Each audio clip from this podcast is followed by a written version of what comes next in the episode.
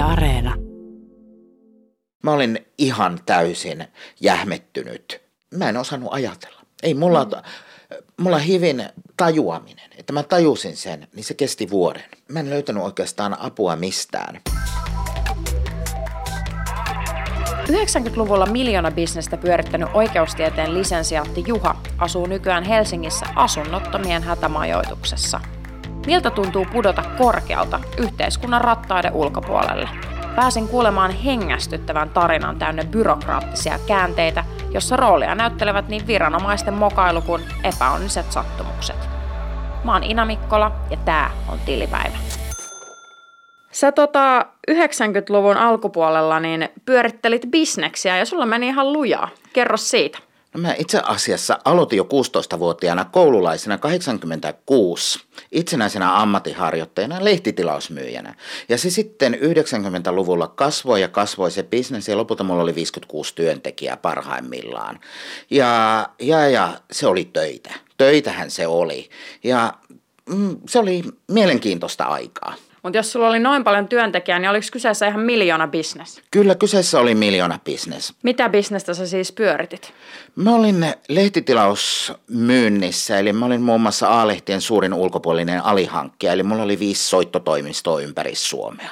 Ja miten sä olit innostunut just tästä alasta? No se alkoi siitä kouluaikana, että kun mun äiti valitti joskus, mä olin menossa lukio, että kun sä oot niin laiska, että sä et saanut edes kesätöitä, niin mä näin lehti-ilmoituksen yhtyneet kuvalehdet haki tilausmyyjä ja mä sitä aloitin sieltä mun makkarin nurkasta soittelemaan toi oli siis tommonen ihan miljoona bisnessä, pyörittelit isoja summia. Miltä tuntui siis pyörittää niin kuin isoa bisnestä? No se, että eihän siinä ajatellut sitä rahaa, rahapuolta ollenkaan. Että kun raha oli kuitenkin sillä tavalla, että lounaalle mentiin lounaalle. Ei tarvinnut miettiä asioita.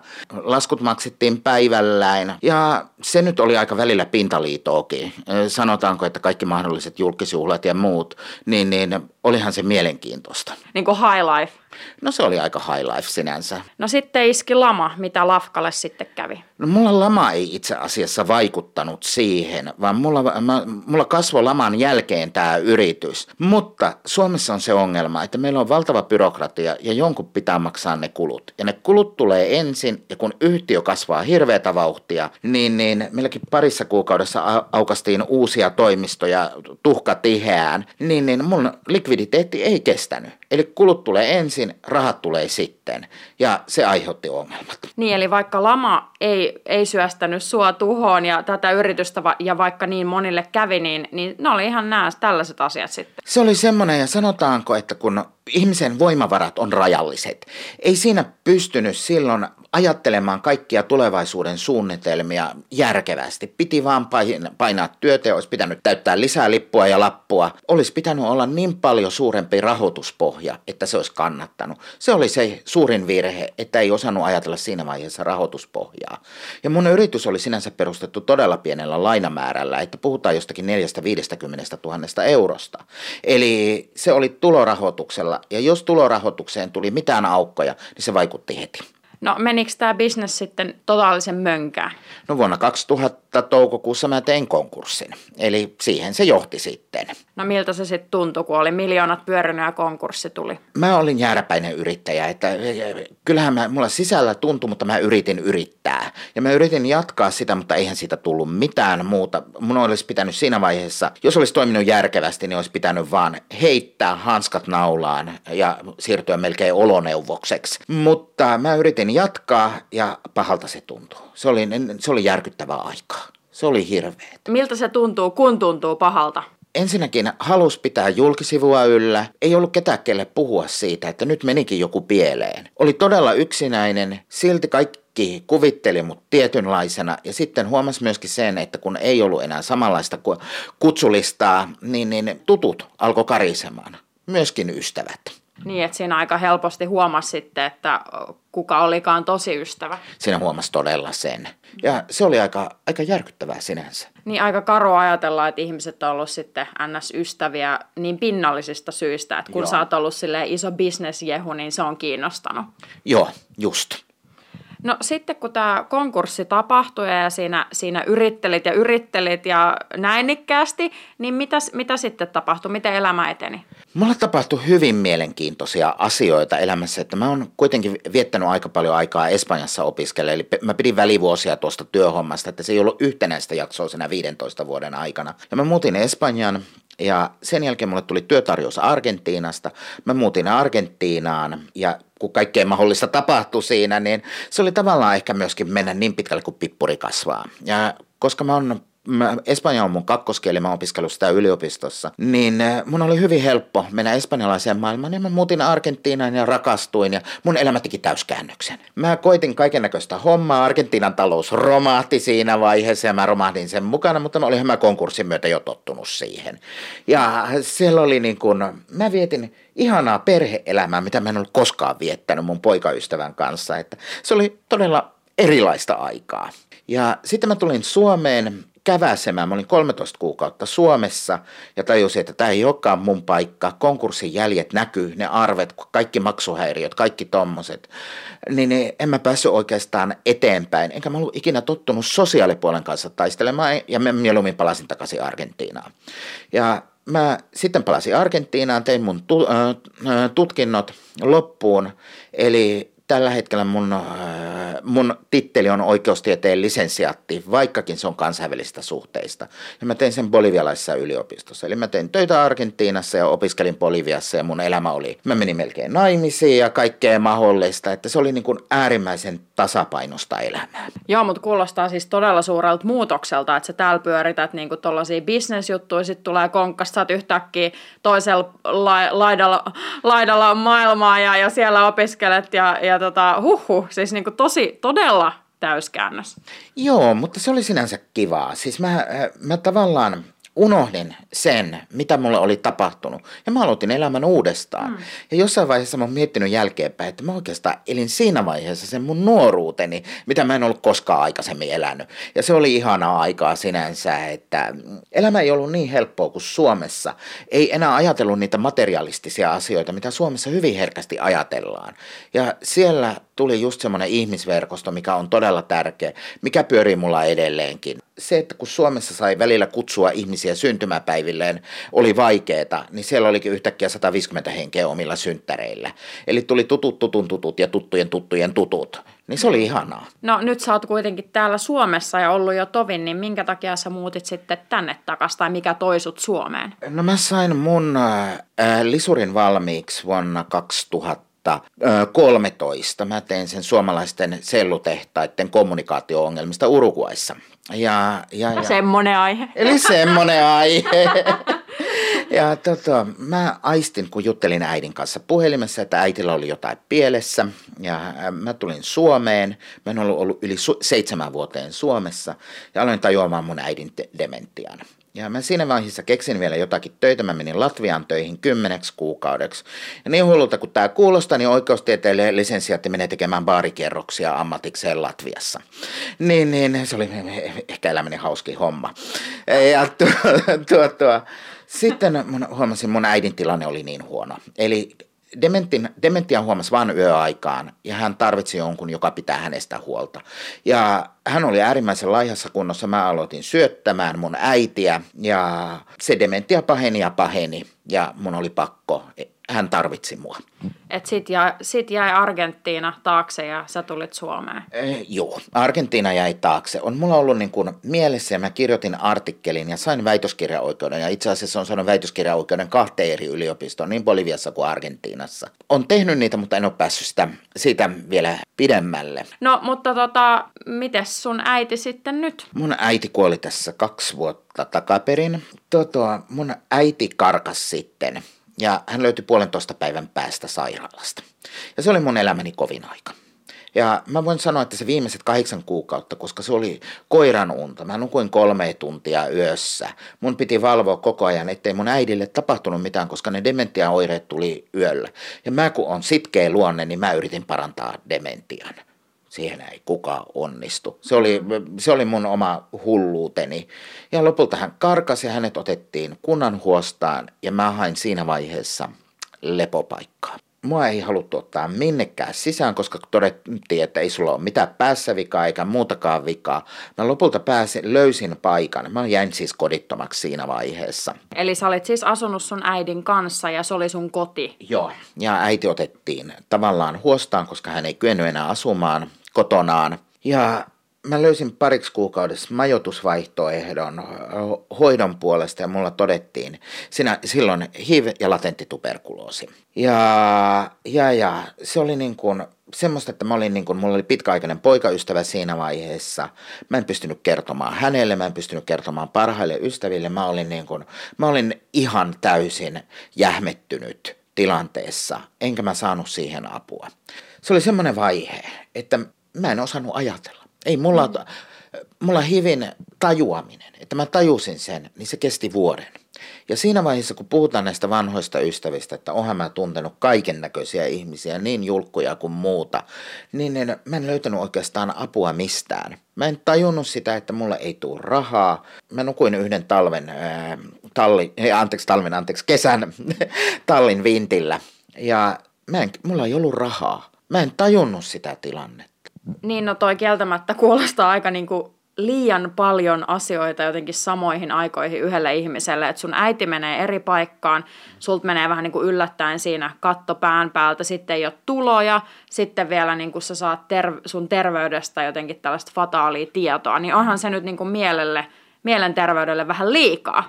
Se oli just semmoinen, että mä halusin sulkea pois. Ja sitten vielä ne tuntemukset, mitä mä tunsin, niin mä kuvittelin ja uskoin olevani hullu. Ja se on ihmeellistä, että mä oon joutunut myöskin itseeni varten todistamaan, että mä oon hullu. Jos mennään siis vielä siihen hetkeen, että kun sä aloit jotenkin havaitsee sun tilannetta, että hei, että mä oon nyt tuloton, mä oon nyt koditon, mulla on HIV, mulla on tää tuberkuloosi ja näin, niin miten sä yritit alkaa purkaa sitä tilannetta, eli hakea itsellesi apua? No siinä tapahtui paljon ongelmia, eli mä löysin asuntoa, mä en saanut niihin päätöksiä. Siis se, että sosiaalitoimen, kaupungin, Helsingin kaupungin sosiaalitoimen ja Kelan yhteistyö ei toimi millään asteella, vaikka sen pitäisi toimia. Eli se eriyttäminen oli niin kuin todella suuri virhe yhteiskunnalta sitten myöskin hyvän sosiaalityöntekijän löytäminen on sama kuin hyvän lääkärin löytäminen. Mä aloitin semmosesta, että mulla oli niin kuin suunnitelma. Mulle tehtiin asiakassuunnitelma ja siinä oli niin kuin yhdeksän tahoa. Sitä ei ole koskaan noudatettu. Tällä hetkellä mut on lähetetty 117 eri luukulle tässä koko hommassa. Eli mua pyöriteltiin seuraavalta seuraavalle. Ja mä en oikeastaan saanut mitään apua. Mä löysin asuntoja, Mä en saanut niihin takauksia. Mulle saattoi tulla, tulla kahden kuukauden päästä viesti, että mene Kelaan. Mulle sanotaan, että faksin perille tuleminen on kestänyt 12 päivää. Ja lopulta mä olin niin vihanen. Mä sanon ihan suoraan, että mä olin siinä vaiheessa vihanen. Se oli vaan yksi tää vaihe. Eikä kukaan pysty ymmärtämään, miksi mä oon vihanen. Ja siinä vaiheessa mulla räsähti sitten. Se oli vuoden jälkeen, kun mä en pystynyt enää keneltäkään pyytämään rahaa mä romahdin ihan täydellisesti. Mä jouduin Hietaniemen kadun palvelukeskukseen alkoivat pahoinpitelyt, mutta pahoinpideltiin yhteensä kuusi kertaa vuoden aikana. Ja sut pahoinpideltiin siellä siis palvelukeskuksessa toisten asiakkaiden toimesta? Just, just. Ja mikä, miten ne niin kuin, tapahtui tai mitä siinä kävi? No monet on sillä tavalla, että ne oli niin kuin kiristämistä, että haluttiin rahaa. Mä saatettiin ö, taittaa sormea, kerran mua lyötiin. Ja mä tein kolme rikosilmoitusta ja viimeinen oli pahin. Se oli niin kuin kostoriitti ja se mut vietiin autotalliin ja kolme, kolme kaveria pisti mut maahan ja virtsas mun päälle. Ja se oli semmoinen, että mulla kesti vuoden, että mä pystyin puhumaan siitä.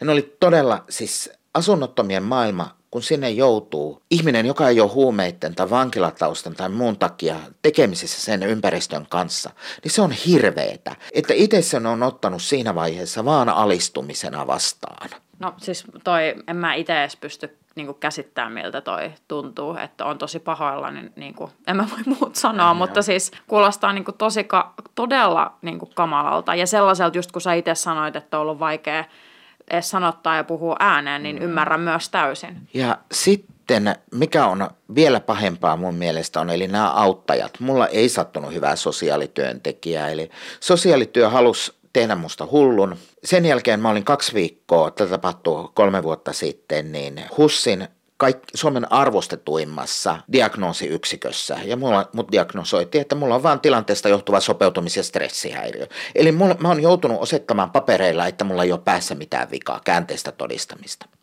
Ja sen jälkeen, koska mä olin Hietaniemen kadun palvelukeskuksessa, mut sijoitettiin välillä kahdeksi viikkoa ulkopuoliselle taholle, ja tämä ulkopuolisten tahojen rahoituskuviot on mielenkiintoisia. Mä aloin vaatimaan palveluja niin kuin asiakkaan oikeuksissa pitäisi olla. Sitä ulkopuoliset alihankkijat eivät, kaupunki käyttää termiä yhteistyökumppanit, eivät tykkää. Eli mut ulos kirjattiin, että mä oon uhkaava ja aggressiivinen, kun mä tein sotelautakunnalle valituksen, että keittiössä kulkee maadottomaton jatkojohto vesilätäkössä. Puhutaan mun omasta turvallisuudesta. Eli mulla ei ollut oikeutta valittaa. Takaisin Hietaniemen kadun palvelukeskukseen. Siinä vaiheessa piti aloittaa mun HIV-lääkitys mä kirjoitin 50-sivuisen hakemuksen, että mä sain HIV-lääkityksen. Silloin se päätettiin vasta aloittaa. Mä kävin koko ajan näitä byrokratiataisteluja läpi niistä mun kadonneista papereista. Mulla ei ollut käytännössä tuloja. Ilman rahaa ei pysty elämään eikä pysty maksamaan mitään eikä hankkimaan asuntoa. No, mä löysin opiskelija-asuntoa muun muassa, niitä ei hyväksytty, mutta lähetetään aloittamaan lääkitystä päihdekuntoutuskeskukseen. Eli siellä, että mä olisin tehnyt väitöskirjaa, niin mä keskustelin ex-linnakundien kanssa ruokaympyrästä. Mun lääkitys lähti tepsimään, kaikki sujuu hyvin, mutta tulikin Kelan ongelmia. Kela maksoi mun tili, äh, rahat väärälle tilille ja mulla oli säilytyksessä lääkkeet ja ne kannettiin kaatopaikalle koska mä en kyennyt maksamaan sitä säilytystä siltä ajalta, minkä mä olin kaupungin järjestämässä paikassa. Ja mulle tuli, äh, multa loppu lääkkeet. Samalla viikolla oli muuten tullut suruviesti poliisilta, että mun äiti oli löytynyt kuolleena. Siinä vaiheessa mun olisi pitänyt metsästää lääkkeitä. Mä sain vasta kahden viikon päästä ja en riittävää annosta lääkkeitä. Mä altistuin resistenssivaaralle. Mun lääkitys tepsi, mun arvot oli jo liki tartuttamattomissa ja lopulta mun lääkitys lopetettiin ja yksinkertaisesti byrokratia sotkujen takia. Eli nyt tällä hetkellä, niin kuin sanotaan, että mut siirrettiin päihdepuolelle. Mulle kirjoitettiin lääkärin todistus, että kun mä oon ollut kolme viikkoa palvelukeskuksessa, lääkärin todistuksessa lukee, henkilö on ollut kolme viikkoa päihtyneenä. Ja mulla, mulla on verikokeet, mitkä näyttää kaikki mun alat, asat, maksa-arvot niin todella alhaisena. Eli mä oon joutunut myöskin käänteisesti todistamaan, että ei mulla ole mitään alkoholiongelmaa. Öö, huh, siis mä menen ihan pyörällä niin kuin päästäni. Eli kuulostaa siis niin kuin, huh, huh, siis järin sekavalta, jos mm-hmm. ensin toteen tämän. Yeah. Tosi sekavalta. Ja sitten just toi, toi jännä, niin kuin, että, että sä oot täysjärkinen, mutta sit sut halutaan niin kuin jotenkin, öö, että hei, että sä olisit mielenterveysongelmainen ja hei, sä olisit päihteiden käyttäjä. Mm. Onko tässä taustalla ajatus jotenkin siitä, että sitten sut voidaan pistää johonkin tiettyyn lokeroon ja ehkä jotenkin myös toisaalta tarjota apuakin sitä kautta, vai, vai mikä No tässä mennään nyt tekniselle puolelle, että asunnottomuudessa on neljä lakia. Eli vammaislaki ja kotoutuslaki, kotoutuslaki on vaan ulkomaalaisille, eli se on niin kuin, ne on poissuljettuja. Sitten tulee päihdehuoltolaki ja mielenterveyslaki, ja muita lakeja ei olekaan. Eli jos ajatellaan, että on verkko, niin, niin mä oon semmoisella kohdalla, missä ei ole niitä säikeitä. Kaikki henkilöt halutaan tunkea joko päihde- tai mielenterveyspuolelle. Sitten jos sulla ei ole, niin sä oot lain suoja- tai laki ei todellakaan suojaa sua missään tilanteessa. Mutta joka ikinen mun tuntema päihteetön ja mielenterveysongelmaton, asunnoton, niin on yritetty tunkea päihdepuolelle. Jopa harrasmuslimi. Eli tämä on niin ihan yleinen käytäntö minkä takia sä et sitten vaan jotenkin ole silleen, että no okei, mulla on sitten päihdeongelma. Kirjatkaa se nyt perkele vaan sinne. No tässä tullaan mun periaatteisiin sitten. No tässä kävi sitten sellainen asia, että tämä viimeinen pahoinpitely tai tämä kosto, missä mun päälle virtsattiin, niin mä olin todellakin maassa. Ja mulla oli Suomen johtavan HIV-lääkärin lausunto, mikä on käyty vielä positiiviset ryn, meidän, meidän potilasjärjestön edustajan kanssa lääkärille ja Kelassa esittämässä se. Siinä lukee yksityiskohtaisesti kaikki asiat, miksi mä tarviin asunnon, että mulla pitää olla turvallinen paikka, missä mä säilytän lääkkeitä ja mun lääkitystä ei voida aloittaa sen takia. No, mitä kaupunki teki? Ne siirsivät mut asumispalveluihin päihdehuollon paikkaan, mutta se oli vaan asumispalvelu. Mä olin ihan tyytyväinen maaseudulla, siellä oli ihania kissoja ja hevosia, joiden kanssa telmiä ja mä rakastuin yhteen kissaan ja ää, tuo, tuo, mä ryhdyin tekemään mun väitöskirjaa. No, kuluu pari kuukautta, mulle isketään käteen paperit, että jos sä haluat sun tuberkuloositarkkailua tai verikokeita, niin sun pitääkin allekirjoittaa paperi, että sä oot päihdekuntoutuksessa. Mulla lukee mun päätöksessä asumispalvelut. Kului vuosi ennen kuin tuli korona, mutta potkastiin siinä vaiheessa pois. Mä pääsin kyllä todella hyvin mun väitöskirjan kanssa eteenpäin, että se oli hyvä vuosi sen takia. Mä asuin vuoden siinä paikassa vaikkakin joudun kestämään kaiken näköistä alistamista ja sitä, että homovastaisuus oli aivan hirveetä. Eli mä jouduin, henkilökunta huus mulle, että homoasioista ei saa puhua. Eli, eli mä en allekirjoittanut päihdekuntoutuspapereita, koska mä en kuulu siihen. Eli mitä he tekivät? He pistivät mut leipomaan piparkakkuja. Eli sillä kuntoutetaan, sillä, sillä se paranee se HIV ja tuberkuloosi. Mä, mä olin niin kuin aivan pöyristynyt siitä koko hommasta. No niin, kun tuli korona, mut potkastiin pois, koska mä kuuluin niin moneen riskiryhmään, että mä olin riski heille. Eivät he olleet tutkineet mun taustatietoja. Selvis, kun paperit selvitettiin. Eli tämä mun Suomen johtavan HIV-lääkärin lausunto oli ohitettu kaupungin puolesta. Heillä oli tarkat tiedot mun opinnoista, heillä oli tarkat tiedot mun asunnon hauista. Palvelukeskuksen lääkäri oli kirjoittanut mua, laus, mua tapaamatta musta päihde paperit, että alkoholisti. Sen oli vahvistanut sosiaalityöntekijä, jota mä en ole koskaan tavannut, en ole koskaan jutellut puhelimessa. Hän oli myös kirjoittanut paperin. Ja sillä perusteella. Eli yksiköt siirtää asiakka- asiakasta kuulematta hänet johonkin yksikköön. Ja tämä on iso ongelma. Eli ei, ei ihmistä ei kuunnella, asiakasta ei todellakaan kuunnella. Siis äh, tämä on niinku suoraan sanottuna niin kuin uuvuttavaa vaan yeah. kuunnella tätä, niin mä en niin. Kyllä mä sen papinkin nauramaan tällä, että... siis niin kuin, että... Äh, siis, what? siis mä, mä en tiedä, siis apua, siis mä en tiedä, miten sä oot selvinnyt tähän mennessä e, ton kanssa, koska jos mä puhun itsestäni, yeah. niin mähän siis on aivan suoraan sanottuna toivoton niin kuin kaiken tuollaisen byrokraattisen Joo. suhteen. Eli mä olisin niin kuin vaan jo hävinnyt tonne Joo. systeemiin niin kuin mä tiedän, että mulla olisi sale käynyt. Vaikka mäkin koen, että mä oon sinnikäs, niin Joo. niin mä oon siis aivan, mä en tiedä, mä ei vittu, mä, mä, mä, mä, mä en, huomaat, mä en edes saa enää sanoja suusta.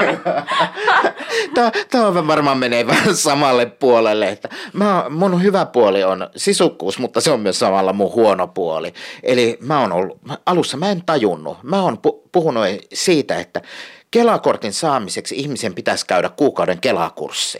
Mm. Eli se olisi niin kuin se, että silloin sä tajuaisit jotakin. Eihän mä oon tajunnut, mutta periksi mä en oo antanut, koska mä oon tiennyt olevani oikeassa. Ja mä koko ajan todistan ja todistan. Ja hurjinta tässä asiassa on se, että kun puhutaan resursseista, puhuttiin tässä erässä paneelissa, oli Helsingin aikuissosiaalityön johtaja siinä, jolla on tuhat alaista.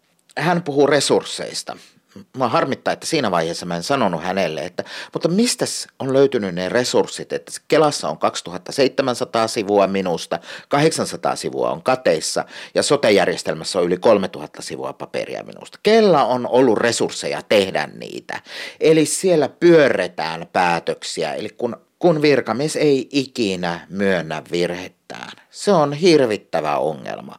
Ja asunnoton tarvii asunnon. Sehän on ihan selkeä asia. Ei siinä lähdetä puhumaan välttämättä mistään mielenterveystyöstä, vaan siitä lähdetään puhumaan, että asunnoton tarvii turvallisen asunnon.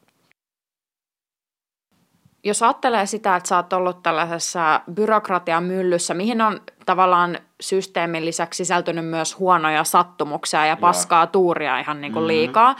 Niin mikä tällä hetkellä, jos sä puhut niin kuin tästä hetkestä, niin on se, mikä eniten estää siinä, että sä saisit asunnon ensinnäkin ja pääsisit tavallaan ns. oikeasti yhteiskuntaan kiinni? Se, että pitää järjestää sieltä alusta lähtien se asia. Eli se, että mennään siihen 2017 vuoteen, kaikki tietää, että Kelan paperit. Eli se vaan ratkaistaan sieltä. Ja sen jälkeen myönnetään, että siellä on yksi henkilö, joka on tehnyt vääriä päätöksiä. Katsotaan, miten se ko- korjataan. Mä itse löydän he- helposti asunnon. Mutta jos mun tulot on 97 euroa 57 senttiä kuukaudessa keskimäärin, niin, niin en mä kykene sillä rahalla selviytymään. Mun pit, mulla pitää olla riittävä äh, varustus, että mä voin tehdä. Eli mulla pitäisi olla oikeus olla se Juha Hyrkäs, kuka mä oikeasti oon. Mulla pitäisi olla oikeus olla homoseksuaali. Mulla pitäisi olla oikeus olla akateeminen. No mikä takia mut todellakin halutaan nähdä vaan hulluna ja juoppona? Mitä hyötyä siitä on yhteiskunnalla? Mm, no eipä mitään. Niin. Joo, ja kyllä kaikilla pitäisi olla oikeus ihan inhimilliseen elämään, Niin jos on. lähdetään siitä. Eli mä sanon ihan suoraan sen, että asunnottomalla ei ole oikeutta inhimilliseen elämään. Että ihmisoikeuk- ih- ihmisoikeuksia rikotaan Suomessa todella räikeästi. Ja siellä on just näitä terveys, terveystarkastusjuttuja. Ja nämä on kirjattu kaiken lisäksi vielä lakiin. Eli mulle ei tehdä palvelutarpeen arviota arviointia. Mulla on vanha asiakassuunnitelma, sitä ei haluta tehdä uusiksi. Nämä on semmoisia asioita, että mulla on jopa jänistänyt öö, sosiaalityöntekijä. Hän on peruttanut viisi minuuttia tapaamisen alkamisen jälkeen tapaamisen sen takia, että koska sinne olisi tullut lakimies. Eli hän ei saapunut paikalle. Tämä on mielivaltaista välillä. Mm. Ei kukaan, kukaan huolehdi minusta ja sanotaan, että kun pitää, pitää, ihmisellä on oikeus huolehtia itsestään. Mutta mun mielestä kyllä myöskin yhteiskunnalla on velvollisuus silloin huolehtia omista tiedoista ja papereista ja kaikista omista työntekijöistään, että he myös tekevät sen, että mä pystyn huolehtimaan itsestäni. Kun ää, työntekijät poimii niitä tapauksia, ne poimii aina ne helpoimmat tapaukset. Mä jään aina käsittelyssä viimeiseksi. Ja sen jälkeen sieltä tulee joku kyselyka- ö, kyselyjuttu, mennään muuten vielä mielenkiintoisempaan teemaan, mikä tekee tästä asiasta vielä hullumman, niin, niin mulla ei ole papereita. Mulla ei ole voimassa olevaa henkilöllisyystodistusta. Sen takia, että Kela lähettää mun maksusitoumuspaperia ympäriinsä. Heidän järkeensä ei sovi se, että ää, henkilöllisyystodistuksen hinta maksettaisiin suoraan tilille. Mä oon tehnyt tästä oikeusasiamiehelle kantelun, mutta mä en voi kannella oikeusasiamiehelle, koska mulla ei ole henkilöllisyystodistusta eikä sitä kautta posterestante osoitetta, koska henkilöllisyystodistus tarvitaan posterestante postin hakemiseksi. Niinpä jo oikeusasiamies on muuttanut mun kantelun nimen kirjelmäksi. Se on kantelu diarinumerolla, mutta se on kirjelmänä. Öö, mä en tajunnut melkein mitään, mitä sä just sanoit. Tämä, tämä tarkoittaa sitä, että, että mulla, mulla muuttuu jopa mun perusoikeuden nimike, eli kantelu muuttuu kirjelmäksi sen takia, että mä oon tilassa, että mulla ei toi, pysty toimittamaan papereita. Eli mä oon umpisolmussa. Ja onko sulla siis käynyt niin, että sun paperit on vanhentunut vai mikä? Vanhentunut tänä aikana, että ää, sen takia mä en esimerkiksi saa pankkitunnuksia. Niin. Ja koska mulla ei ole osoitetta, niin mä en voi hakea posterestante osoitteeseen. Niin, eli tavallaan se, että, että äh, vittu miten raskasta. Tämä, on, tämä on tämä sääntö Suomi. niin, eli tavallaan sen lisäksi, että, että Huh, huh, huh. Miten mä taas tota niinku, eli äh. Tässä mennään vielä mielenkiintoisemmaksi. eli, koska tämä menee vielä kahden järjestelmän kautta, eli että mä saisin paperit, mulla pitää olla paperit, eli esimerkiksi väliaikainen henkilöllisyystodistus. Ja sen pitäisi kaupunki taas myöntää, mutta kaupunki vaati multa mun tilinumeron vaihtamiseksi. He vaativat, että mulla on Kelan antama henkilöllisyystodistuspaperi ensin. Eli tämä meni keskenään vielä sekaisin, eli tämä on farsi. Tota, juu mun ei tarvi katsoa tosi TVtä, tämä on mun tosi TV, että mä naureskelen koko ajan, koska mennään koko ajan syvemmälle ja syvemmälle pieleen. Mä oon omalla tavallani esitaistelija ja mä puhun mielelläni tästä asiasta, koska välttämättä kaikilla ei ole sitä ääntä, että he puhu siitä. Mun mielestä niin kun, mä oon paperiton suomalainen. Asun mm. paperittomien romanien kanssa. Aika random. Ja aika. Eli Suomessakin on kaikki mahdollista. Vaikka mun nyt oma fiilis sua kuunnellessa on se, että siis just mä toistan tätä sanaa sekava, koska musta tuntuu, että, että puolet mulla menee vähän myös ohi, koska toi vaikuttaa liian monimutkaiselta mulle. Ja sit mä tavallaan ymmärrän jo sun Joo. tilannetta enemmän. Ja sen, minkä mä tästä aistin, on se, että sä oot tosi kartalla tästä systeemistä. Varmaan kartalla, kuin y, niin kuin enemmän kartalla kuin yksikään vaikka ihminen, joka päättää näistä asioista. Ja, ja tämä mua niin kuin tässä jotenkin hämmentää, että miten sinä, joka olet noin sinnikäs, ö, oppinut ihminen, joka on perillä systeemistä, ei silti pääse sieltä niin kuin ulos? Ongelma on se, että yhte- tämä järjestelmä on kohtaamaton. Eli se, että esimerkiksi sosiaaliohjaajat, jotka on vastuussa mua, musta, niin, niin he välttää mua.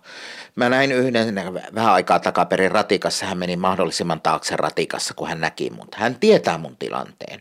Siis kukaan ei ole valmis kohtaamaan mua. Esimerkiksi oli tutkimus, että 90 prosenttia Kelan asiakkaista on tyytyväisiä, mutta heillä ei olekaan niitä ongelmia. Niin 10 prosenttia on ne ongelmatapaukset, jotka ei ole tyytyväisiä. Ja niihin pitäisi keskittyä, kuinka se järjestelmä saataisiin toimimaan niissä tilanteissa, kun asia on mennyt solmuun että tavallaan sun kohdalla korostuu just se, että kun sulla itselläs on myös kykyjä niin sanotusti tavallaan pistää myös kampoihin ja vaatii oikeuksiaan, ja sitten kun tässä on vielä tämä niin kuin huonon tuurin soppa ja systeemin epämääräisyydet, niin sitten se itsessään aiheuttaa jo vielä tällaisen ekstratason limbon, mm-hmm. että sua ei haluta kohdata, koska pel- pelätään tavallaan ratkaista se sun asia, koska kun se ratkaistaisiin, niin pitäisi myös myöntää, että joku on mennyt pieleen. Niin. Ja tässä olisi niin kuin, mun tapauksessa on äärimmäisen helppo ratkaista. Eli siellä on ollut, ö, Kelassa on IT-buki, Eli se, järje, se on täysin järjestelmällinen. Ja siellä on jonkin verran ollut sotkuja sitten, että koska papereita käsitellään, mä oon vaan paperilla – ja sitten kun niitä lukee niitä papereita jälkeenpäin, niin se on se, on se mun Pandoran lipas. Mulle tuottaa äärimmäistä tuskaa käydä niitä papereita läpi. Ja Helsingin kaupungilla on vaan ollut se, että mulle on sattunut se huono sosiaalityöntekijä, joka ei ole pystynyt ymmärtämään yhtään mun tilannetta.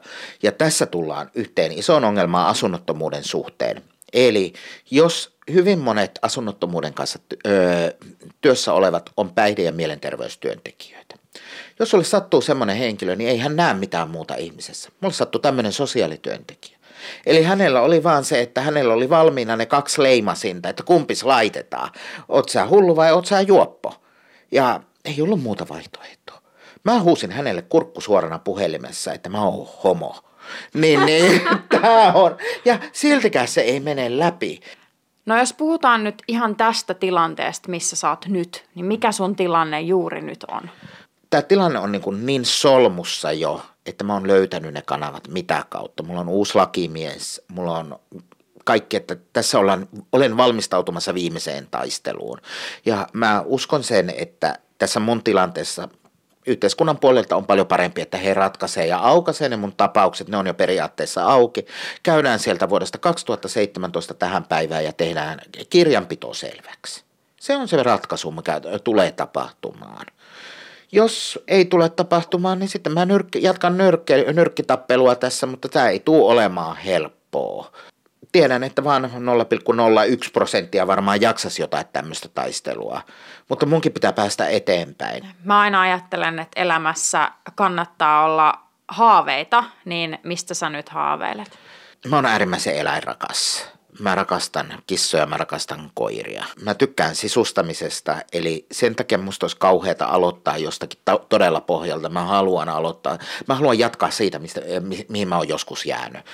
Mä tykkään keräillä erinäköisiä asioita ja yleensäkin sitten tietyn näköistä tasapainoa, mutta kun mä oon niin hullu yrittäjä, että kyllähän mä pusken aina eteenpäin.